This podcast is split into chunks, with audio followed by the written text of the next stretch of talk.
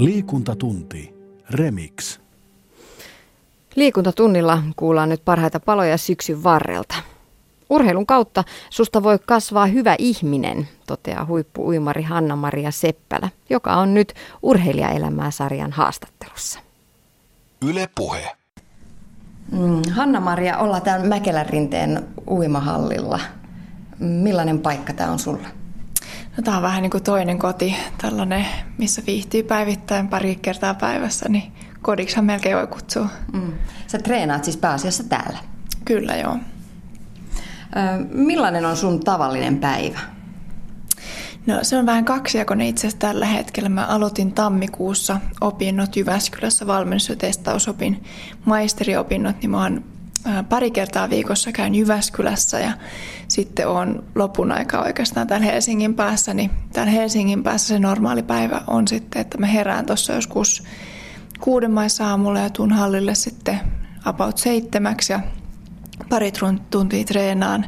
Sitten käyn kotona taas tekemässä vähän kouluhommia nukkumassa ja päikkäreitä ja sitten takaisin hallille kahden maissa yleensä, kahden kolmen maissa. Ja tehdään taas parin tunnin treeniä loppuilta sitten menee lepäillessä ja kouluhommia tehdessä. Mm. No se kuulostaa aika intensiiviseltä harjoittelulta. Minkä takia sinusta alun perin on tullut Hanna-Maria uimari? No mä luulen, että parhaimmat kaverit oli uinnin parissa, niin se on ollut varmaan se alun perin se syy, että mä oon aina ollut tosi aktiivinen urheilullisesti ja sitten myös on ollut mukana partiossa nuorempana ja muun muassa sitten myös soittanut pianoa tosi kauan. Mutta että parhaimmat kaverit varmasti oli tässä uinnissa. Oliko sulla muita urheiluharrastuksia kuin uinti? Joo, on ollut tosi paljon ihan laidasta laitaa squashia ja jätstanssia ja satujumppaa pienenä ja kilpaeropikkia ja nyt viimeisimpänä oli sitten paletti, mikä mulla oli tässä oheislajina uinnissa. Se on aika mielenkiintoista, uimarin oheislaji baletti. Joo, se on sellainen, mikä on tosi hyvä tasapaino, niin kuin lihastasapainon kannalta ja liikkuvuus ja sitten myös se kehon hallinta, niin se oli kyllä älyttömän hyvä, hyväksi koettu. Mm, miten sä siihen lähdit sitten mukaan? Mistä löytyi sellainen, että uimari, joka harrastaa balettia?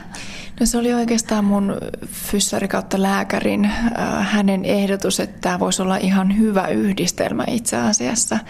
Ja sen jälkeen mä huomannut, että myös maailmalla ihmiset on alkanut tekemään sitä, että siitä on ehkä myös vähän tullut sellainen trendi. Mm, aikuisbalettiahan on ja ylipäätään tällaiset kehonhallintalajit on, on nousussa on huomattu, että ei sen treenaamisen aina tarvitse olla vain sitä hikirääkkitreeniä, vaan se kehon hallinta on yksi osa sitä hyvää kuntoa ja hyvää oloa. Kyllä, ehdottomasti. Mm.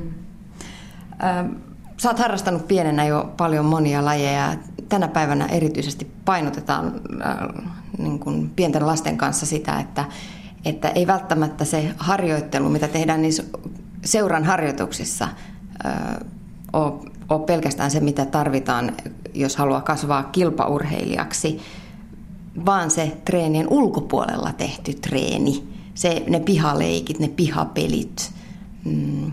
Urheilevan lapsen pitäisi liikkua ihan valtavan monipuolisesti. Kuinka paljon sä oot pelannut pihapelejä?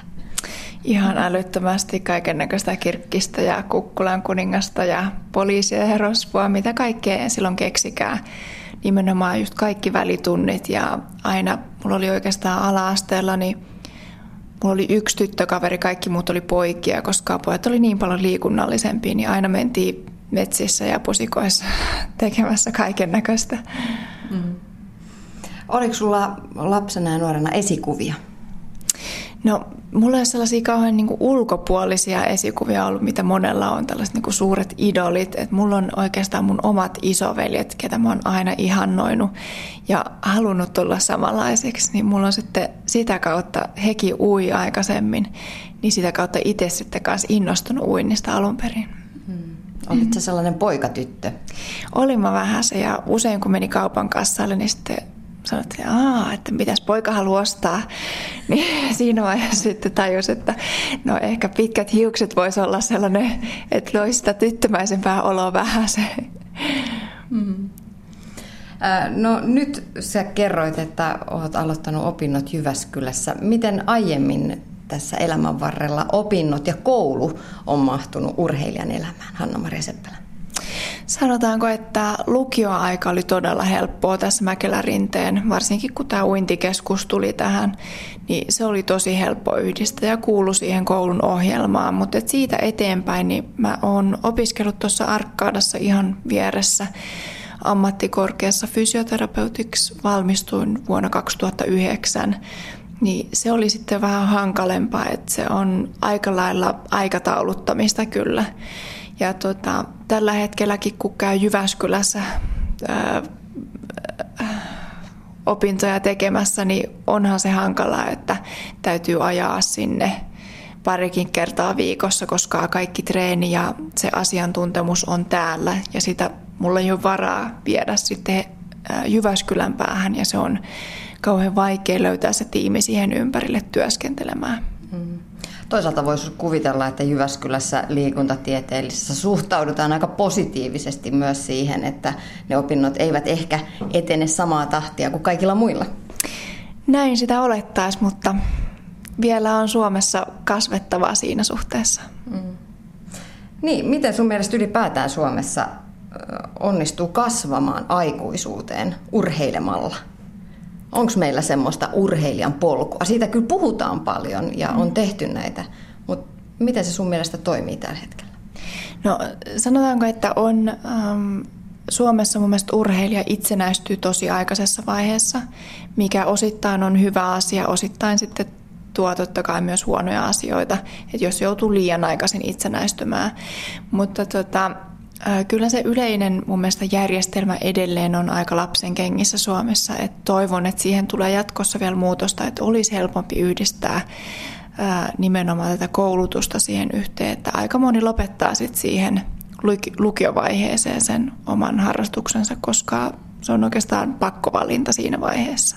Hmm. Tai sitten on pakko lopettaa se koulunkäynti. Nimenomaan, kyllä. Ja sitten on huono tilanne, kun urheilu, jos, jos käy jotain matkan varrella. Kyllä, kyllä. Hmm. No Hanna-Maria Seppälä, miten sun mielestä nuoria urheilijoita pitäisi tukea? No mun mielestä olisi tärkeää, että löytyisi niitä tukipalveluita helposti saatavilla ja ne ei olisi niin kauhean kalliita kaikille. Että olisi joku sellainen nimenomaan polku, mitä jokainen urheilija voisi kulkea. Ja se olisi vähän helpompi kulkea, että sun ei tarvitse jokaista lääkäriä etsiä itsellesi, jokaista fysioterapeuttia, jokaista ravintoterapeuttia. Että aina kun sulle tulee joku ongelma, niin sulla olisi joku yksi ihminen, sun olisi helppo mennä johonkin paikkaan, josta sä löytäisit apua siihen sun ongelmaan. Että sun ei tarvitse yksin elää sen ongelman kanssa. Hmm. Millaisissa arkisissa asioissa nuori urheilija sitten tarvii apua? Jos ajattelet esimerkiksi itseäsi, että missä olisit tarvinnut tukea enemmän? No varmasti jo sellainen pieni asia kuin kannustaminen, että jos on um, um, esimerkiksi vaikeita asioita elämässä tai koulussa on raskasta tai uh, treeneissä on raskasta, niin mahdollisesti sitten, että löytyisi jostain vaikka psykologin apua, mitä olisi helppo käyttää sitten siihen, että mistä löytäisi sitä voimaa itsellensä. Että ollaan puhuttu tällaisesta niin sanotusta voimaantumisesta esimerkiksi, niin se psykologinen puoli on yksi puoli, mikä on tosi, tosi lapsen kengissä Suomessa. Että siihen varmasti olisi varmastikin huutoa nuorilla urheilijoilla. Hmm. No Sä itse olet nyt esikuva nuorille urheilijoille, pienille tytöille ja pojille. Millainen esikuva sä haluat olla? No ehkä nimenomaan just tällainen kannustava ja iloinen esimerkki siitä, että mitä urheilu voi parhaimmillaan olla. Et toki siellä tulee niitä vaikeita, raskaita päiviä ja kenties vuosia eteen, mutta loppujen lopuksi on kuitenkin hyvä asia ja urheilun kautta susta voi kasvaa hyvä ihminen myös, että se ei ole pelkästään sitä urheilua. Hmm. Mulla on sellainen kuva, Hanna-Maria, susta, että sä oot kunnollisuuden perikuva. Et, ja sä oot nuoresta lähtien ollut julkisuuden valokeilassa menestyksen takia. Onko se rasittanut? No onhan se tietenkin joltain osin rasittavaa, että sä et voi elää sitä ihan normaalia arkea ilman, että sä löydät sitten lehdistä jotain niitä asioita. Mm. Että aika lailla pitää ehkä vähän elää sitten sellaista... Ähm, sisäänpäin suuntautunutta, suuntautunutta elämää sitten Suomessa ja sitten ehkä ulkomailla voi enemmän olla oma itsensä, jos näin voisi sanoa, mutta toisaalta mä ymmärrän taas, että se on osa sitä mun työtä, mitä mä teen, että se kuuluu siihen urheiluun nykypäivänä. Mm. Sulla ei ole ehkä ollut tilaa sellaiseen nuoruuden hölmöilyille? No ehkä, ehkä ei, mutta sitten taas toisaalta luonteeltaan mä oon sellainen, että ehkä yrittääkin vältellä niitä hölmöilyjä. Oon sellainen, että tykkään aika paljon tehdä itekseen asioita ja pienissä kaveripiireissä ja kotosalla. Mm. Sä annat myös itsestäsi hyvin sellaisen tyynen ja analyyttisen kuvan. Ehkä nuo opinnot, mihin olet lähtenyt, niin tukee tätä kuvaa, mikä mulla on. Oletko aina rauhallinen vai räiskyykö sitten kotona? No kyllä siis hyvien ystävien kanssa silloin, kun voi näyttää oikeasti tunteita ja olla niin se oma itsensä, niin äh, kyllä varmasti silloin on vähän erilainen, mutta tietenkin en mä halua olla jotain, mitä mä en ole. Et on, onhan se perustyyneys, on se mun perusolemus. Et esimerkiksi riidellä mä en osaa, että ennemmin mä näytän mieltä sitten, kun riitelen ja lähden huutamaan. Mm. No, kuten kaikki varmaan tietää, niin sulla äiti on sun valmentaja ollut pienestä asti ja on tänä päivänäkin. Miten se on onnistunut? Mun mielestä yllättävän hyvin itse asiassa, että ollaan päästy melkein 30 ikävuoteen ja äiti edelleen valmentaa mua. Että on itsekin yllättynyt siitä, että totta kai on vaikeita hetkiä aina ja on sellaisia asioita, mitkä menee, menee sekaisin aina, kun puhutaan uinnista ja, ja sitten taas niin kuin äiti äitinä. Mutta että mun mielestä peruslinjaus on ollut tosi hyvä ja yleensä pystyy erottelemaan ne asiat kuitenkin, että hallilla äiti on valmentaja, kotona sitten äiti on äiti. Mä nimittäin tiedän paljon vanhempia, jotka siis ihan pienestä asti vie lapset hiihtokouluun, uimakouluun, jonnekin, missä on ulkopuolinen valmentaja tai opettaja. Että se ulkopuolinen henkilö on jotenkin parempi auktoriteetti, että lapset kuuntelee niitä paremmin. eihän siitä mitään tulisi, jos mä lähtisin opettamaan tota lasta uimaan. Miten se teillä sit toimii ihan oikeasti? No siinäkin on vivahteita kyllä totta kai, että on tiettyjä asioita, missä mä valitettavasti en kuuntele äitiä altaalla, vaikka pitäisi kuunnella, että on tiettyjä asioita, mitä mä haluan kuulla joltain toiselta valmentajalta, tai ainakin mielipiteitä siihen asiaan. Ja nimenomaan sitten kun itse myös analyyttinen, niin ehkä se vaikuttaa siihen, että, että ei ota vastaan äidiltä niin hyvin kaikkia asioita, mutta sitten taas se perusvalmennus, niin siihen mä en ole ikinä puuttunut, että se on niin kuin sellainen asia, missä mä luotan sataprosenttisesti ja kuuntelen sataprosenttisesti Mirjamiä. Mm. Oletko missään vaiheessa edes teini-ikäisenä yhtään kapinoinut? Varmaan sellaista pientä kapinointia, mutta että yllättävän rauhallinen kyllä. Että nimenomaan ehkä se mielenosoitus on se mun, mun niin kuin kapinointi ollut sitten. No, jos mennään sitten ihan tällaiseen urheilijan arkiseen elämään, Hanna-Maria Seppälä. Mm, kuinka paljon sinua pelottaa esimerkiksi loukkaantumiset tai rasitusvammat, joita varmaan uinnissa pikemminkin tulee kuin ihan loukkaantumisloukkaantumisia? No ei pelota, mutta siinä mielessä yrittää tehdä kaiken niin hyvin kuin mahdollista ja jo aikaisessa vaiheessa huomioida ne ongelmakohdat, jos on mahdollista, että olisi jotain rasitusloukkaantumista loukkaantumista tulossa. Ja se, että oli neljä vuotta lähes nyt 2009-2012 loukkaantunut, niin onhan se ollut tosi raskaita vuosia. Mm. Miten sä psyykkasit itseäsi siinä aikana? No sanotaan, että läheiset on ollut tosi tärkeässä roolissa siinä, siinä että on jaksanut tehdä sitä omaa työtänsä, että loppujen lopuksi kuitenkin mä nautin urheilusta ja treenaamisesta tosi paljon, että ehkä se kuitenkin on motivoinut itseä eteenpäin. Mm. No entä sitten ihan tavalliset flunssat? Pitääkö sun kauhean tarkasti miettiä, että missä sä kuljet, miten sä olet, voit sä mennä lapsiperheeseen kyläilemään? No kyllä totta kai vähän täytyy miettiä, varsinkin jos kisat on lähestymässä, että miten, miten elelee ja olelee, mutta että tietenkin myös ruokavaliolla ja niillä omilla valinnoilla, että menee aikaisin esimerkiksi nukkumaan ja saa tarpeeksi unta, niin voi hyvin paljon vaikuttaa siihen asiaan. Mm. Kuinka tarkasti sä kuuntelet omaa kroppaa? Jos tuntuu pieni nipistys pohkeessa, niin onko se heti merkki siitä, että apua, että nyt täytyy tehdä jotain toisin? Ei välttämättä, että on hyvin analyyttinen, niin kuin tuossa mainitsit aikaisemmin, että se on, se on totta, mutta että olen oppinut myös sitten kuuntelemaan kroppaa siinä vaiheessa, että mikä on ehkä flunssan merkki ja mikä sitten on sellainen, mitä, minkä voi jättää toisarvoiseen, että jatkaa ja katsoa, että ei välttämättä tarvitse siihen kiinnittää huomiota. Mm. Joskus on itse miettinyt kipu, esimerkiksi kipua, niin urheilijahan tiettyyn asti, pisteeseen asti pitää sieltä. Se kipu kuuluu siihen, se paha olo, se Kyllä. kipu. Mutta e, erottaa sen, että mikä on sitä siihen kuuluvaa kipua ja mikä on sitten sitä huolestuttavaa kipua. Osaat sä erotella ne? Kyllä sen jokseenkin tuntee, että onhan se on hitusen hieno se ero näissä, mutta että yleensä se kyllä sä huomaat kropassa, että onko se sellainen niin sanotusti nautinnollinen kipu vai sellainen tuskanen kipu.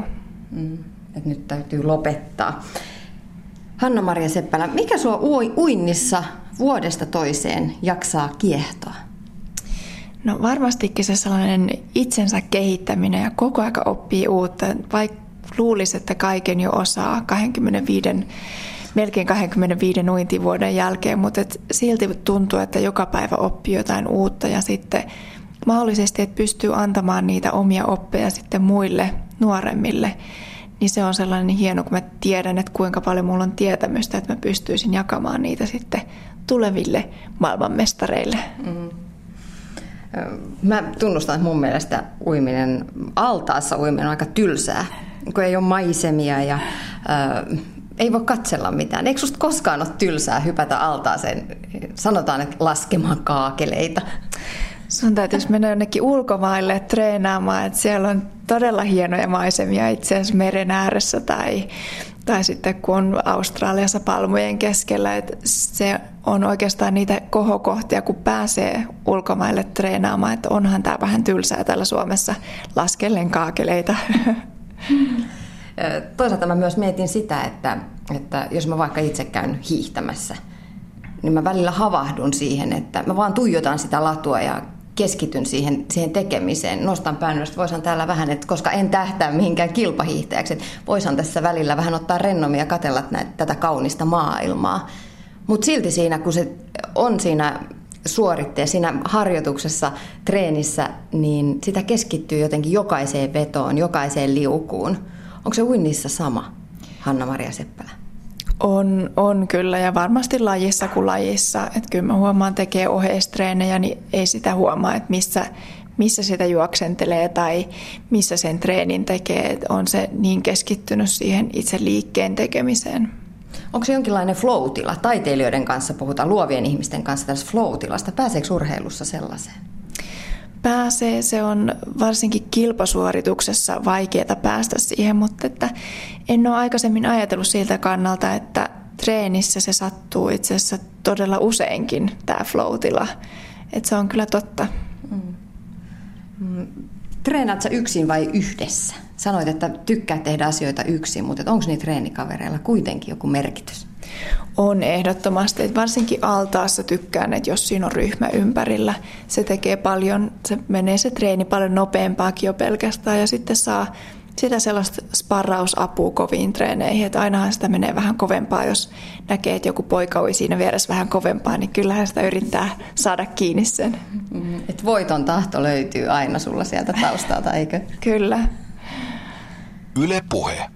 Hanna-Maria Seppälä, kuinka tarkasti sä joudut miettimään esimerkiksi sun ruokavaliota? Et mitä sä syöt? Voit sä syödä pizzaa? Voin mä syödä toki pizzaa, ei ole, ei ole niin tarkkaa, mutta et ehkä se on enemmän tarkempi sitten, mitä lähemmäksi kilpailuja ää, lähestytään. Että pääasia, että saa tarpeeksi ravintoa ja nimenomaan se, että mitä siitä ravinnosta saa, että se on laadukasta ravintoa että se on ollut sellainen, mulla itsellä on ollut haasteena rasvat, että saa tarpeeksi niitä hyviä rasvoja ja ylipäätänsä rasvoja, niin ne, ne täytyy ottaa huomioon kyllä. Mm. No Olet ehkä seurannut ravintokeskustelua, tähän käydään kaikkien lehtien palstoilla. Tänä päivänä puhutaan ruoasta enemmän kuin koskaan. Onko ne proteiinit, niistähän, niitähän nyt hehkutetaan, onko ne kuinka tärkeitä urheilijalle? Sanoisin, että kaikki on urheilijoille tärkeää, että jos syö pelkästään proteiinia, niin kyllähän siitä menee kroppa sekaisin, että jos jättää hiilarit kokonaan pois tai tekee erilaisia diettejä, niin en, en mä niitä kyllä suosittele urheilijoille, että mitä monipuolisemmin sä pystyt syömään, niin sitä, sitä parempi. Mm, jaksaa paremmin. Kyllä, ehdottomasti.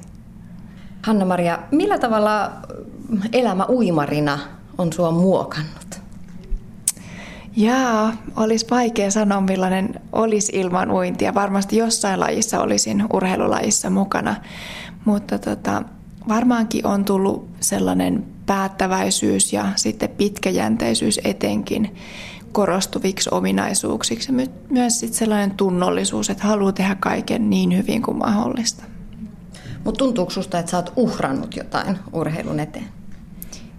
En, en mä ikinä ajatellut oikeastaan siltä kannalta, että ennemmin saanut kuin uhrannut, että toki kompromisseja joutuu aina elämässä tekemään, mutta että kyllä mun mielestä ehdottomasti hieno lahja, että mä oon saanut urheilla näinkin pitkään terveenä. Mm. Onko sinua koskaan harmittanut se, että nuorena kaverit lähtee ulos ja itse ei välttämättä pääse, koska on kisat tulossa? Onko ne niitä hetkiä, jolloin on miettinyt, että, että haluanko mä kuitenkaan tehdä tätä? Ei ole oikeastaan. Totta, totta kai hetkellisesti on saattanut harmittaa joku, että ei voi lähteä mukaan, mutta että aina se urheilu on ollut sellainen pääjuttu mun elämässä ja kuitenkin melkein kaikki kaverit on ollut urheilussa mukana, niin sitten ei ollut siinä mielessä haasteita. että ennemmin se on ollut siinä vaiheessa, jos on ollut loukkaantuminen, missä tuntuu sitten, että onko tässä mitään järkeä, että mennään niin äärirajoilla koko aika, että meneekö kroppa liian sekaisin tästä. Elääkö Suomessa uimalla? No tähän mennessä niitä on tosi harvoja, ketkä on pystynyt elättämään itsensä uimalla. Et mä oon toistaiseksi vielä pystynyt elättämään itteni uinilla, mutta että nyt eletään ylipäätänsä varmasti ankeita aikoja elämässä, että on myös haasteita itselläni yhteistyökumppaneiden löytämisellä ja varsinkin sitten, että uinnissa ei ole palkintorahoja juurikaan, niin sun täytyy löytää sitten se tuki näistä yhteistyökumppaneista. Oletko miettinyt uran jälkeistä aikaa? Mitä sä haluat tehdä isona? Tokihan sitä miettii koko aika ja yrittää sitten tehdä sellaisia opiskeluvalintoja myös, mistä olisi hyötyä sitten jatkossa. Ja varmastikin huippuurheilussa haluaisin edelleenkin olla mukana, mutta että se, että onko se sitten uinti tai joku toinen laji, niin siitä en, en vielä tiedä. Mikä se toinen laji voisi olla? Se voisi olla ihan, ihan mikä tahansa. Tietenkin jotain tietämystä pitäisi itsellä olla siitä lajista, mutta että mä tykkään kovista haasteista, että mielelläni lähden ihan uusiinkin juttuihin mukaan. Mm. Ja varmasti opinnot Jyväskylän liikuntatieteellisessä niin tukee tätä kyllä, päämäärää. Kyllä, ehdottomasti. No Suomessa on nyt kova triatlon buumi. Oletko miettinyt sitä? No en, en ainakaan vielä toistaiseksi, että jonkin verran Stuppin Aleksin kanssa tehnyt hommia ja seuraillut sitä puuhaa, mutta tota, ei ole itse vielä innostunut, että mä tykkään vähän näistä vielä lämpimimmistä vesistä, että mua ei saa sinne kylmään veteen ihan niin pitkäksi aikaa vielä uimaa. Sun täytyy lähteä Havajille. Kyllä, näin, näin täytyisi tehdä. Hanna-Maria Seppälä, mitäs tavoitteita sulla on vielä urheiluuralla? Ähm, Rion olympialaiset on tulossa 2016. Se on sellainen päätähtäin varmastikin ja kaikki muu on oikeastaan saavutettu. Kaikki muut mitalit, paitsi olympiamitali, niin tietenkin se kutkuttaa siellä takaraivossa. Mitä sä luulet, missä olet kymmenen vuoden päästä? Joo. Mä oletan, että mä oon täällä Suomessa ja mahdollisesti perheellinen, että olen saanut myös lapsia ja sitten olen tekemässä nimenomaan huippuurheilun eteen hommia nuorten tulevien lupausten kanssa.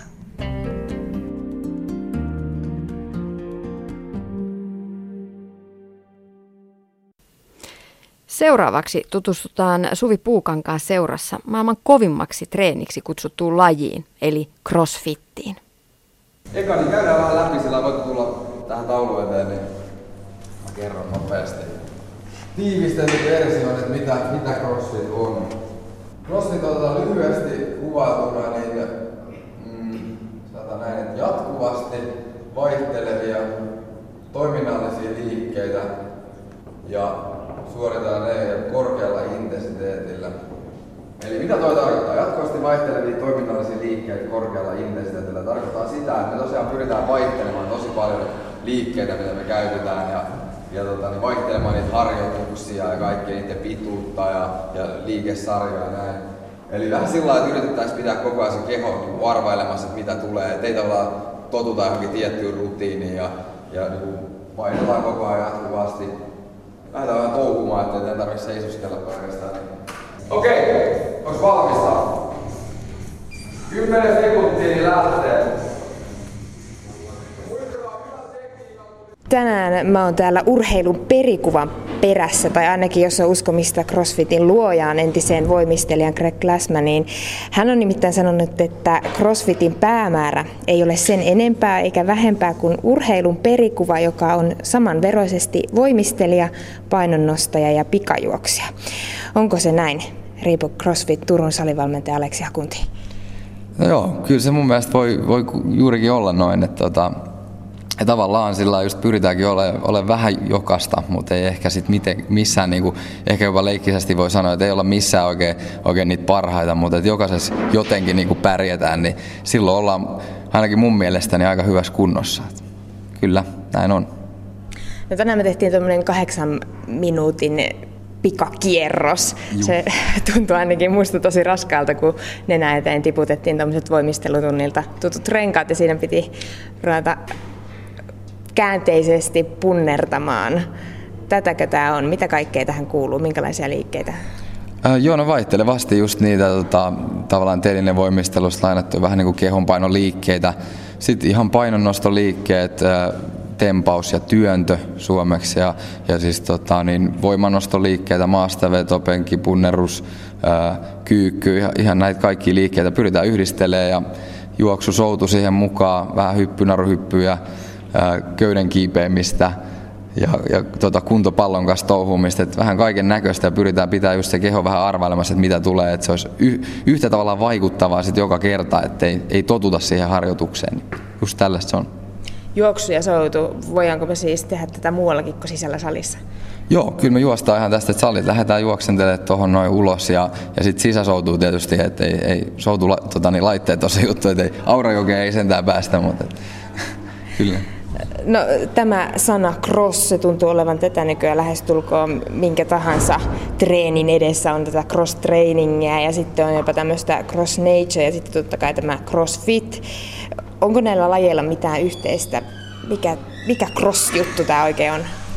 Niin, no se vaan tarkoittaa sitä, että ollaan tavallaan yhdistelty ja mennään vähän niin kuin ristiin tavallaan lajien kesken, niin ehkä se on sitten jotenkin tähän nyky, nykyhetkeen jotenkin sitten niin kuin helppo ottaa tuollainen tavallaan, että pyritään vähän laajasti osaamaan, vähän niin kuin muuallakin muuallakin elämässä on sitten sellaista, että tota pyritään tietää vähän kaikesta jotain ja, ja ehkä semmoinen niin tiety, tietynlainen kulttuurihetki ehkä sitten tällä hetkellä on käynnissä, missä tota, niin jotenkin tämmöinen laaja tietoisuus pidetään sitä arvossa ja niin kuin tämmöistä, sama sitten tässä urheilussakin, että pyrittäisiin vähän osaamaan kaikkea pikkusen, ehkä siinä on joku semmoinen taustalla.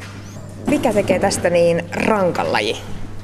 No joo, on se, on se rankkaakin tietysti. Ja totta kai se on varmaan se, että jokainen menee vähän siinä oman niin kuin, tota, suorituskykynsä rajoilla tietyssä mielessä. Että, tota, että pikkuhiljaa sitten kehittyy aina näin. Et, et, tota, rankkaa ehkä sitten sen takia, että se on osittain vähän se, se niin kuin, tavallaan mauste siinä, millä saadaan niitä tuloksia. Et, tota, rankkaa sinänsä kuulostaa pahalta, mutta tota, niin, niin se ehkä vaatii sen, jotta saa, sit, saa sitten niitä tuloksia sen, mitä haluaa ja kehitystä näin. Et se on tietynlainen keino sinne tulokseen. No ainakin mulle, mua jäi harmittamaan, että muutama liike jäi suorittamatta. Kahdeksan minuuttia tuli täyteen ennen kuin ihan viimeistä kierrosta loppuun asti pääsin.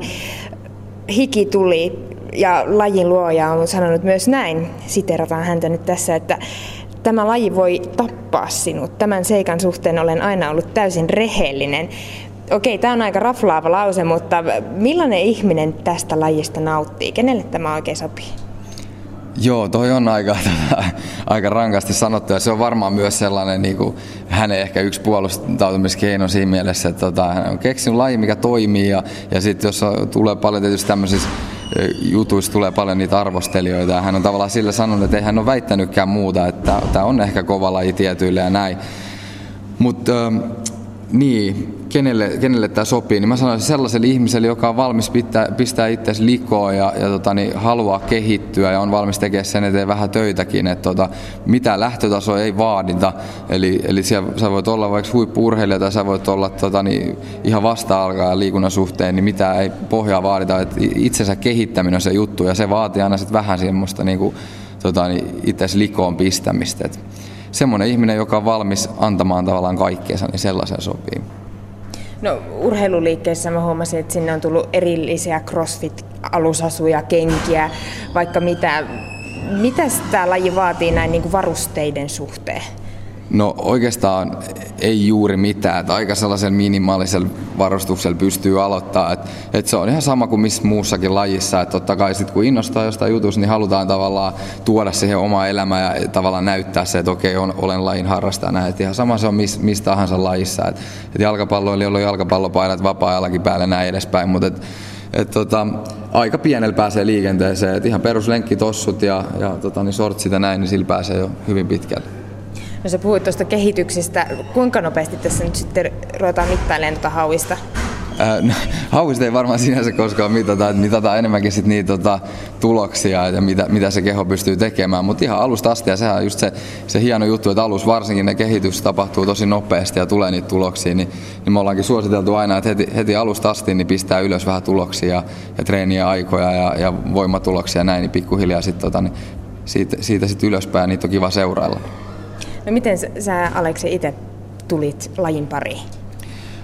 löysin, löysin lajin sillä vähän sattuman kaupalla, mutta tosiaan pienen loukkaantumisen tai ehkä pienen loukkaantumisen, mutta tota, futispelissä niin mursin sääriluun ja, ja siitä tota, sitten kuntoutusvaiheessa niin tota, kaveri, kaveri kertoi tällaisesta ohjelmasta ja, ja rupesin tutkiskelemaan silloin hirveästi tietoa vielä löytynyt mistään muualta kuin netistä ja ei, ei kauheasti sellaisia osaajia ollut täällä, niin net, netin kautta tutkiskelemalla ja sitten itse kokeilemalla näin lähdin tekemään aika rauhallisesti tosiaan alkuun, koska se oli semmoista kuntouttamista ja sitten pikkuhiljaa siitä sitten vähän, vähän isompiin kuvioihin ja kovempiin harjoituksiin ja, ja siitä sit lähti tämä oikeastaan innostus ja nyt sitten pari vuotta sitten niin päätettiin tämä sali pistää tähän sitten pystyyn.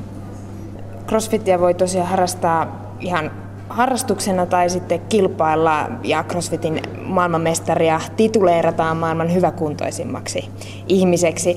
Onko tämä joku ekolaji? Äh, no joo, sanotaan näin, että tota, se on, äh, se on yksi, yksi suuri mottolajis myöskin se, että, että jätetään se ego ulkopuolelle. Että se voi olla monille vähän semmoinen tietynlainen haaste just tullakin tänne, koska joutuu ehkä paljastamaan ne, että missä ei olekaan niin hyvä ja, ja sellainen.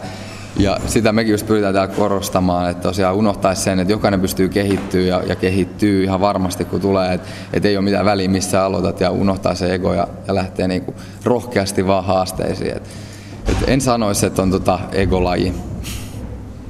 Tähän lajiin kuuluu, säkin sanoit, että ne internetistä joudutettiin silloin aluksi tietoa ja yhteisöllisyyttä korostetaan. Teidänkin sivuilla lukee, että tämä on alun perin kaveriporukka, joka on ollut avoin uusille tuttavuuksille ja haluamme, että sama avoimuus on mukana jatkossakin. Mitä se yhteisöllisyys antaa urheilijalle harrastajalle? Toimiiko se tässä lajissa?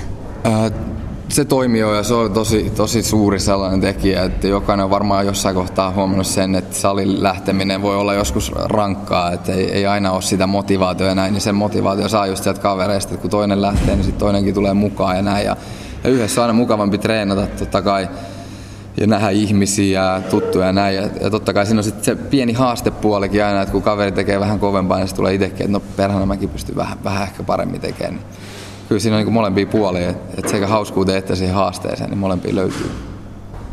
Siinä on ensimmäinen CrossFit-tunti takana. Miltä se tuntuu?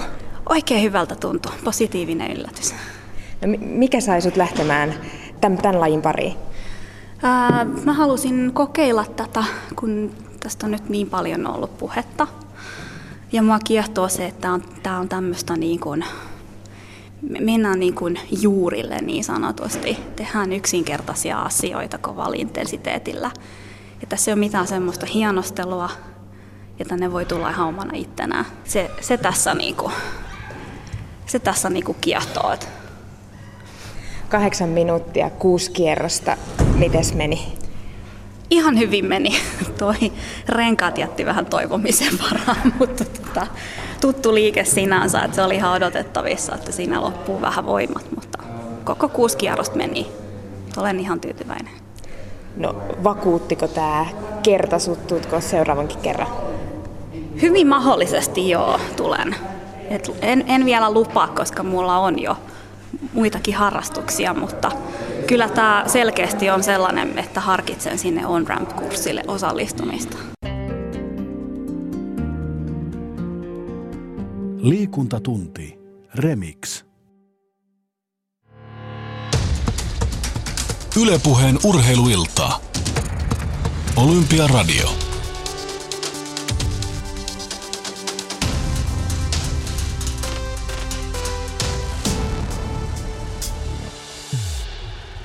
Oikein hyvää uutta vuotta, hyvät kuulijat. Heti Sochin talvikisojen jälkeen 7. päivä maaliskuuta käynnistyy kaupungissa toinen merkittävä iso tapahtuma, oikeastaan osa olympiatapahtumaa, eli talviparalympiakisat, jonne Suomelta lähtee sekä menestyvä että mukava joukkue. Ja yksi erikoisuus ja uusi asia on se, että kerrankin suomalaisessa olympiajoukkueessa on sisällä myös joukkue, eli curling-joukkue. Tervetuloa mukaan Osku Kuutamo päävalmentaja ja Markku Karjalainen. Kurlinjoukkue on siis Markku mukana. Mikä on tie, että, että ollaan kisoissa?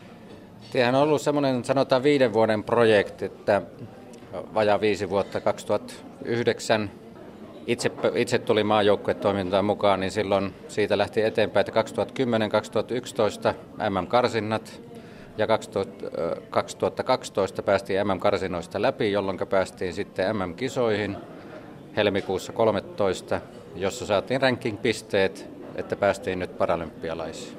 Kun katsoo joukkueen nimilistaa, Tuomo Aarnikka, Sari Karjalainen, Vesa Helman, minä Moidahedi ja, ja sitten sinä Markku kipparina ja nelosheittäjänä, niin kiinnittyy huomiota, että onko sattumaa, että kakkos kolmosheittäjänä on Sari Karjalainen? No Sari Karjalainen on vaimoni, joka itse asiassa osa, osa syyllinenkin myöskin tähän kurlinkin pelaamiseen. Eli 2008 Peurungassa kuntoutuksessa pääsin tutustumaan lajiin, ihastuin lajiin ja samalla tapasin nykyisen vaimoni